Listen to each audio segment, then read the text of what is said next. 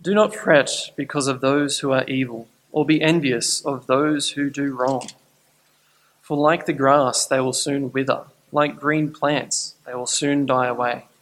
Trust in the Lord and do good. Dwell in the land and enjoy safe pasture. Take delight in the Lord, and he will give you the desires of your heart. Commit your way to the Lord. Trust in him, and he will do this. He will make your righteous reward shine like the dawn, your vindication like the noonday sun. Be still before the Lord, and wait patiently for him. Do not fret when people succeed in their ways, when they carry out their wicked schemes. Refrain from anger and turn from wrath. Do not fret. It leads only to evil. For those who are evil will be destroyed, but those who hope in the Lord will inherit the land. A little while, and the wicked will be no more. Though you look for them, they will not be found. But the meek will inherit the land and enjoy peace and prosperity. The wicked plot against the righteous and gnash their teeth at them. But the Lord laughs at the wicked, for he knows their day is coming. The wicked draw the sword and bend the bow, to bring down the poor and needy, to slay those whose ways are upright. But their swords will pierce their own hearts, and their bows will be broken. Better the little that the righteous have than the wealth of many wicked, for the power of the wicked will be broken. But the Lord upholds the righteous. The blameless spend their days under the Lord's care, and their inheritance will endure forever. In times of disaster, they will not wither. In times of famine, they will enjoy plenty. But the wicked will perish.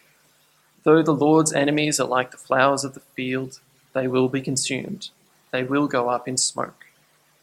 The wicked borrow and do not repay. But the righteous give generously. Those the Lord blesses will inherit the land, but those he curses will be destroyed.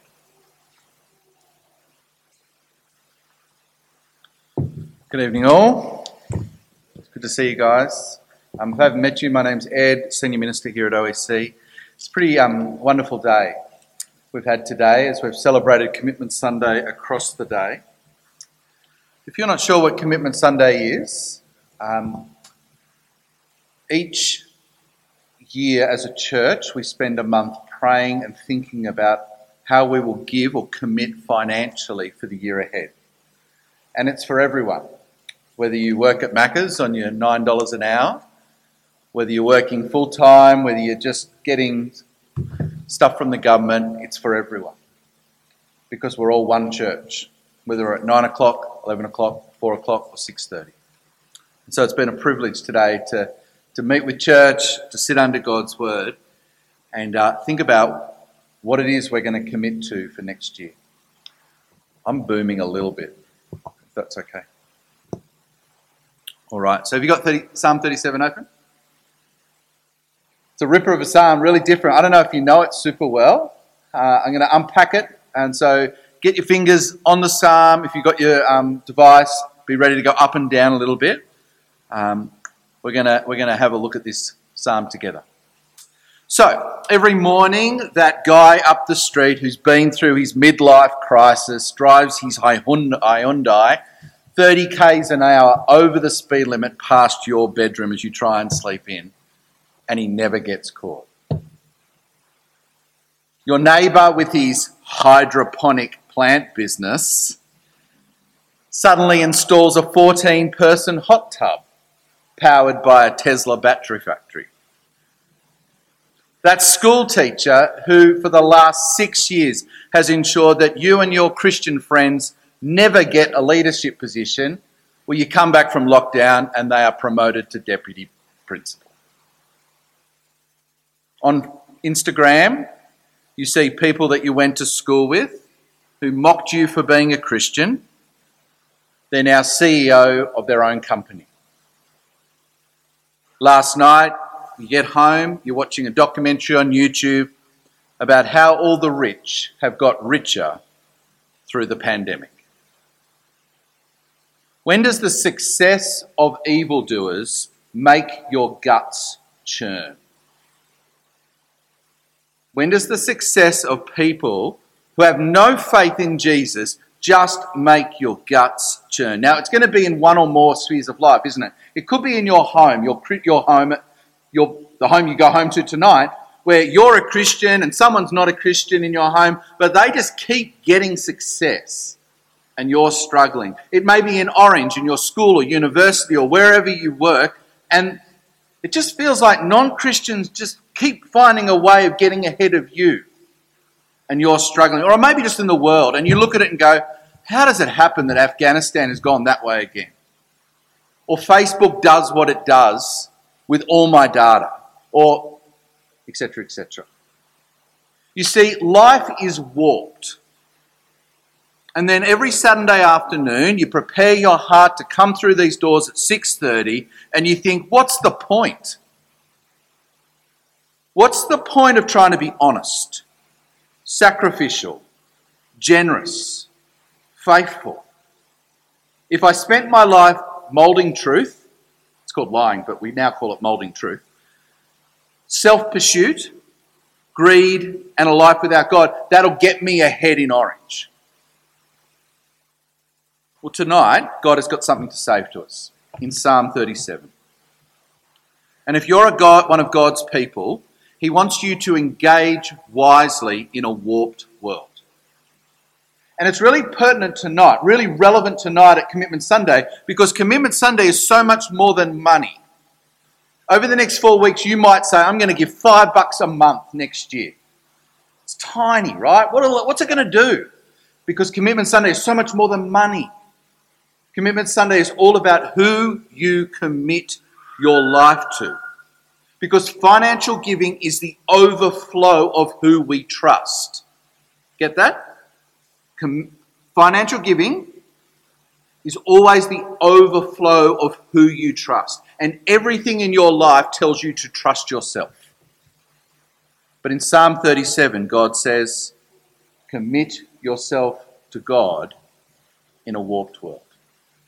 That's where we're going tonight. Will you pray with me as we ask God for help? Father God, we thank you so much that you see our churning stomachs. You see when we feel it's so unfair, and you speak words of truth and wisdom to us. God, help us to listen tonight as your people. Help us to think about what is wise in this world. And we pray for this for Jesus' name. Amen. So point one, life through our eyes. Psalm 37 begins with what appears to be a very unhelpful sentence.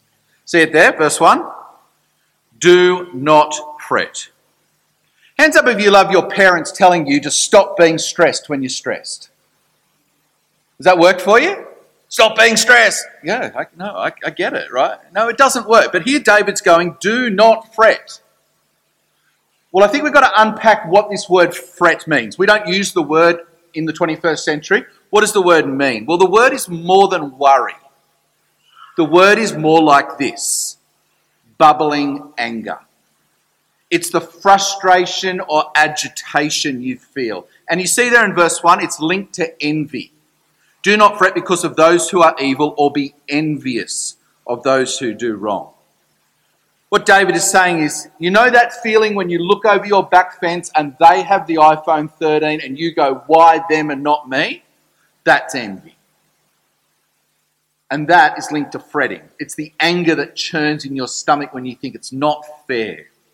So what causes this anger and envy in our stomachs? Well, it's the success of evil people. And as you are listening to the Bible reading, 7 times they are called the wicked. Sounds a bit scary, right? But we've got to unpack what this word, the wicked, means.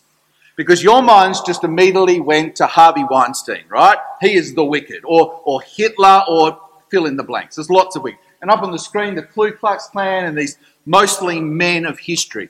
But actually in the Bible, the wicked are not those who are disobedient, but disconnected. Okay? The wicked are those who do not have a covenant connection with God and a good relationship with God. And the righteous are not those who are well behaved. The righteous are those who are connected to God through a covenant relationship. So if you're sitting here tonight, whether you're 15 or 90, and you have a friendship or relationship with God through Jesus, you're the righteous. And in this passage, those who are disconnected are the opposite. Now, behavior flows from connection, not defines connection. Get that? Your behavior will flow from who you're connected to. It doesn't define who you're connected to. Okay? So look at chapter 37, 7b. So second half of the sentence. David says, "Do not fret when people succeed in their ways, when they carry out their schemes." David says the non-believer, not just Hitler, just the non-believer, the disconnected, does whatever they want and does it well. It can be at school, can't it? The bully at school becomes school captain. Oh, man. The jerk boss at Macca's or wherever you work that you just go, I just do not want to see them. I go to work, I avoid them. Yeah, it can be them. It can be the corrupt government. It can be your rich neighbour. But actually, it could include all the beautiful people of Orange who yesterday put on their shirts, shorts and T-shirt and sat under trees and enjoyed life because they're disconnected with Jesus. Or it could be our great, wise grandma who's wonderful but is disconnected to Jesus. And David describes these people as a green tree. See there on verse 35, I think it's on the screen. I've seen a wicked and ruthless man or woman flourishing like a luxuriant native tree. What's the picture? Think huge, strong, wide, tall, covered green tree. Beautiful, successful. And it slots into life in Orange like a native tree. Native. The climate is right, the soil is right, the politics right, the wicked belong, and the righteous, you, are like an import. You just don't fit. So easy to be angry, isn't it? God, it's not fair. I'm meant to be on your team and I don't fit. This was Israel's response. 3,000 years ago, Israel was sitting there and they were going, oh, Egypt, successful. Syria, successful. Us, we're struggling. We're getting people trying to hurt us on all our borders. Same as today. There's a great book I'm reading at the moment. He says this, the secular agenda has been presented to the world with a great deal of emotion, cleverness, and human story, while the church now comes across as cold, foolish, and inhuman. Here it is. Shame has moved from the ungodliness to the godliness. It is now more embarrassing to say you're a Christian at school than to say you're addicted to porn. It's more shameful to be a proud sinner than to say you're a Christian. I think I just said it the wrong way, but you get it. So how should the righteous respond? We'll look at verse 8. Refrain from anger and turn from wrath. Do not fret. Hear it? It leads only to evil. See what God's word says? Do not fret. Why? Because your fretting, churning, anger leads to sin. It does, doesn't it? When you look at your friend who gets the latest phone every time, it just leads to jealousy in your heart. They enjoy the phone, you get jealous. It leads to greed. Oh, it leads to selfishness. Envy leads to sin. Now hear this. The Bible doesn't say repress your feelings. It never says repress your feelings. But the Bible also says life is not a Disney story. Not every 2 hours, life isn't going to be okay for you. That's Disney. It's not life. What God's word says is this: instead of anger and envy, do this. Oh, we're still on that picture. We go maybe quite a few more. There it is. See life through God's eyes. There's a famous proverb which says this: we can't see the woods for the trees. It's a weird proverb, but what it's trying to say is this, is if you're so focused on the tree in front of you, you can't see the big picture. And what God's word here is saying to us is, we sometimes need to step back or step at a different angle to see what's really going on. Now, you and me, we live in what's called the instant world. You know this. And our world says, you need to be impatient. You need to be happy now. So whatever you want in life, you should be able to have it now. It's kind of the mantra of secular world. And so the wicked go, well, that sounds great. And they just go and do it. They want to have sex, they go and have it now. They want to have the latest toys, they go and get it now. Because they will use everything in their life to get their personal happiness now. And what that does for Christians is it makes us fret, because it doesn't work with our worldview. And so Psalm 37 says this: come and see the world from God's view. The wicked are temporary. See there in verse 2? For like the grass, they will soon wither. Like green plants, they will soon die away. It's a striking image, even if you only live in an apartment. Because with spring rains, grass turns green. Drive home tonight, your lights will show lots of green grass. In 5 months' time, every lawn in Orange will be brown. The pastures around Orange will be brown because the heat of summer and the frost of winter will just remove it. It'll kill it. And in the economy of God, the wicked are like grass, here today, gone tomorrow.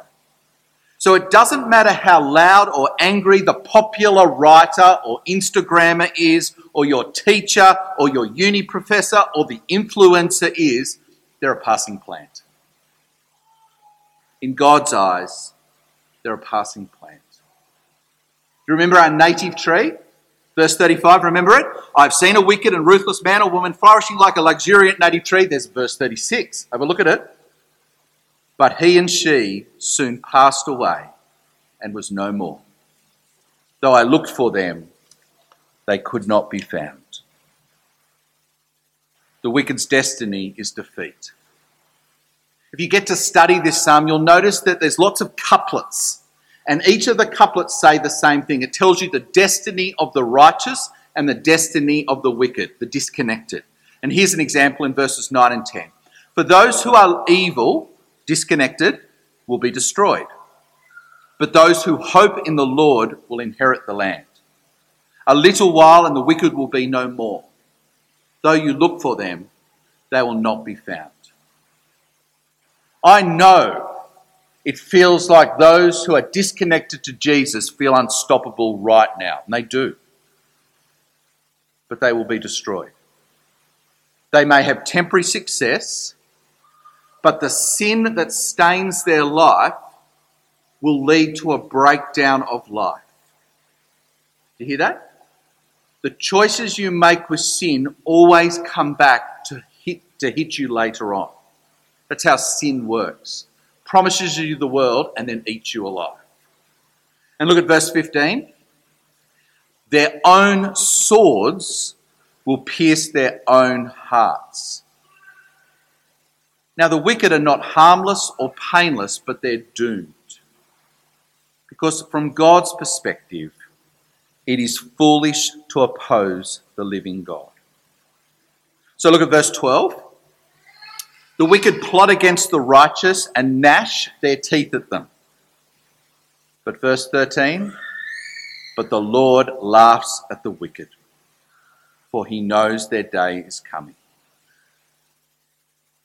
Now, as Christians, if you're a Christian here tonight, you not only can look through the world through David's eyes, you can look through the world through God's eyes after the cross of Jesus. Because Jesus Christ, Son of God, came to earth, died on a cross 2,000 years ago, and at that moment, the wicked arrived at their destiny. Because what happened on that cross is more than Jesus forgives you. Because what happened on the cross is the powers and principalities of evil were defeated once and for all. And then on the resurrection of Jesus, the bodily resurrection of Jesus, he announced the end times, a future world without evil and sin. And that is why I love this little story between Jesus and Caiaphas. You may have never heard of Caiaphas. Caiaphas was a religious leader, powerful, powerful man when Jesus was alive, and he was trying to get Jesus put to death. Okay? This is what Jesus said to him. But I say to all of you, from now on you will see the Son of Man sitting at the right hand of the Mighty One and coming on the clouds of heaven. Jesus says, Caiaphas, everyone, you will kneel before the risen Jesus. Evil never wins.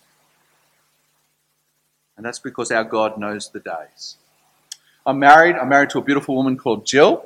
We've been married 16 years, and my wife is stunning, but she's imperfect. She reads the end of books before the beginning. Now, later on, we're going to have a confession where you can come up and do... No, we're not doing that. She watches the end of movies before they start. I said, why do you do it, darling? There was no darling. Why do you do it? She goes, it takes the stress out. That's kind of understandable. But super frustrating, right? We don't go to the movies together. Here we can read the end of the story. You want to read the end of the story? Look at verse 13. The Lord laughs at the wicked. He knows their day is coming. Verse 18, 5 verses lower. The blameless spend their days under the Lord's care, and their inheritance will endure forever. Do you know that God knows your days? He knows the future for the disconnected, the day they will perish. And he knows the future for you if you are righteous, connected to Jesus. He will care for you every single day. And he will get you to eternal inheritance. Jesus encourages his own disciples with this truth. It's on the screen. Everyone will hate you because of me.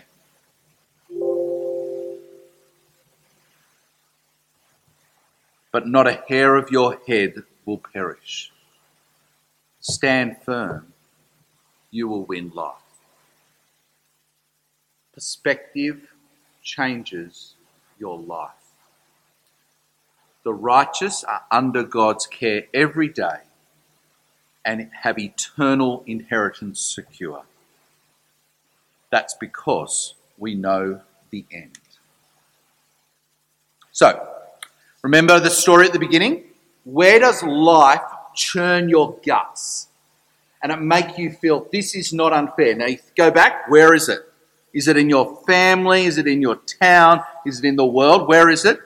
What are you going to do? Look at verse 3.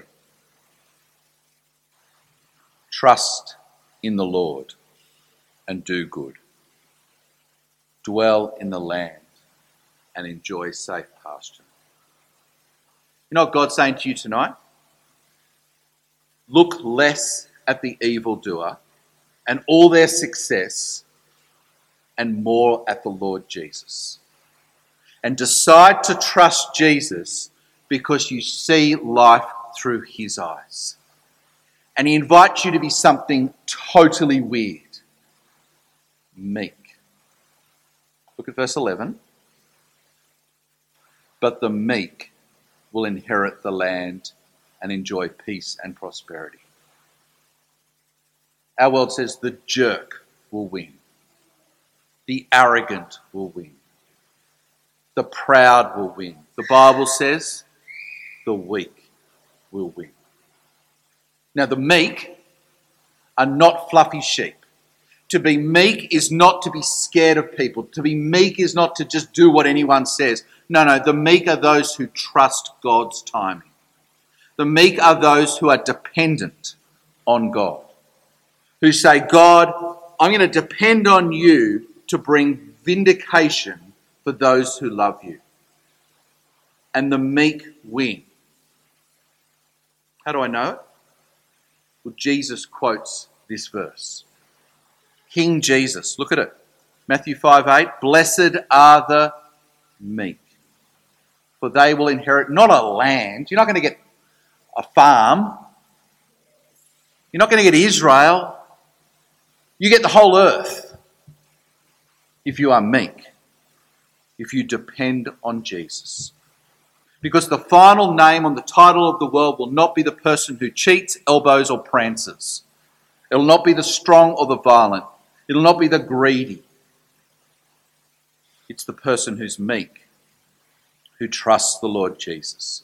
So what does trusting Jesus look like? Verse 4. Take delight in the Lord, and he will give you the desires of your heart. David says, train your heart to capture what the Lord has done for you. 7 days a week, you are trained to capture what the world wants you to have. The Bible says, train your heart to remember what Jesus has given you. You will never have every toy, but you've got the Holy Spirit. You will not get everyone to like you on Instagram, but you have 100% forgiveness. You will not get this world now, but you have an eternal inheritance. If you don't memorize Scripture, start tonight. Because as you memorize the Bible, it will help you to trust and train your heart to remember God and delight in Him. Verse 5, commit your way to the Lord. Trust in Him and He will do this. The word commit there is make a decision to never take the path of wickedness. You want to be school captain? You say, I'm never going to use wickedness to get there. I want a promotion at work. I'm never going to use wickedness to get there. I want a girlfriend, boyfriend, sex and sexual pleasure. I'm never going to use wickedness to get that. I want it, I'm human, but I'm not going to use it to get there. I'm going to trust the Lord. I want affection, I want acceptance, I want to be known and seen. I'm never going to use wickedness to get there. I'm going to trust the Lord. That's the commitment. Take a bold decision to commit your way to the Lord. And then verse 7, be still before the Lord. Wait patiently for Him. When the noise of life is overwhelming, rather than filling your noise with, whether filling your world with more noise, be still before the Lord. Listen to Him. Wait patiently for Him. He is in control. He knows our days. So, Commitment Month. As you prepare for your commitment for next year. And please do not think if you're 15 here tonight, we don't want you to do it. We do. We want to do this every year till we meet Jesus. As you prepare your heart, where are you going to look? Are you going to look at over the fence at home and go, oh, I want that, whatever that is? Are you going to look at your friends at school or at uni and go, oh, I wish I had that? Are you going to look at your superannuation, bank balance? Or are you going to turn your eyes to Jesus? Because where we look and who we trust shapes our giving. Hear that? Where we look, who we trust shapes our giving. Verse 21, the wicked borrow and do not repay, but the righteous give generously. The wicked, the disconnected, they borrow and do not repay. Why? Because money is for them. They use their money for them. The righteous give generously. They don't see their money as their own, but they give generously. Why? To bless others. Because they see life through God's eyes and they know we are cared for and we know the future, so we commit ourselves and even our money to the Lord. So what's Commitment Month all about? Who do you trust? Where are your eyes? Where do you find great safety? We're going to lift our eyes above the amount we write down and look to Jesus. Because there's no shortage of what Jesus will give of himself to you. Because we know that at the cross. Let me pray. Gracious God, you are so, so trustworthy. Lord, help church at 6:30 to help one another look to you, to see life through your eyes, to know we are cared for, to know you know our days. And may we do the only logical thing, which is to commit our lives to you with joy and delight. In Jesus' name, amen.